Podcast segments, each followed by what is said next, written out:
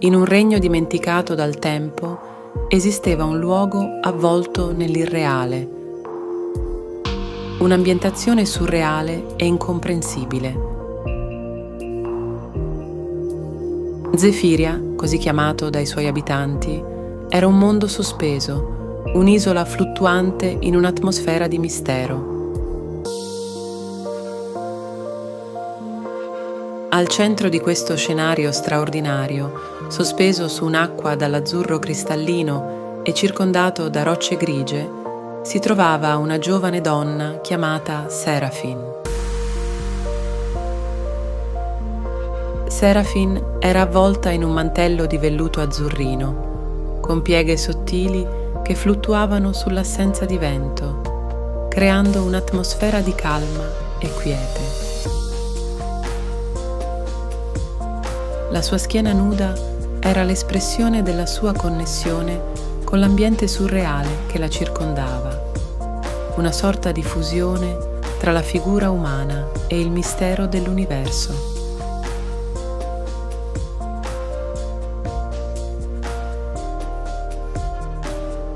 Le rocce grigie, anziché formare un'isola, sembravano essere come guardiani silenziosi di un sapere primordiale non erano solo massi inanimati, ma strutturazioni di conoscenza antica, aspettando silenziosamente l'arrivo di qualcuno capace di svelarne il significato.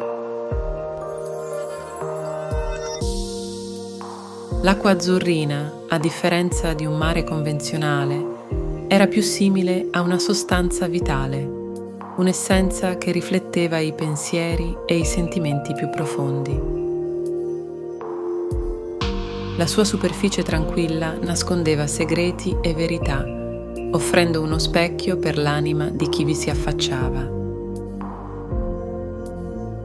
Serafin, nel suo stato di contemplazione, rimaneva al centro di questo enigma, cercando di comprendere il suo legame con quel mondo enigmatico. Il suo mantello azzurrino, immobile sulle sue spalle, mostrava delle pieghe sottili che danzavano sulla sua pelle nuda, testimoniando la quiete e la serenità che regnavano nell'ambiente.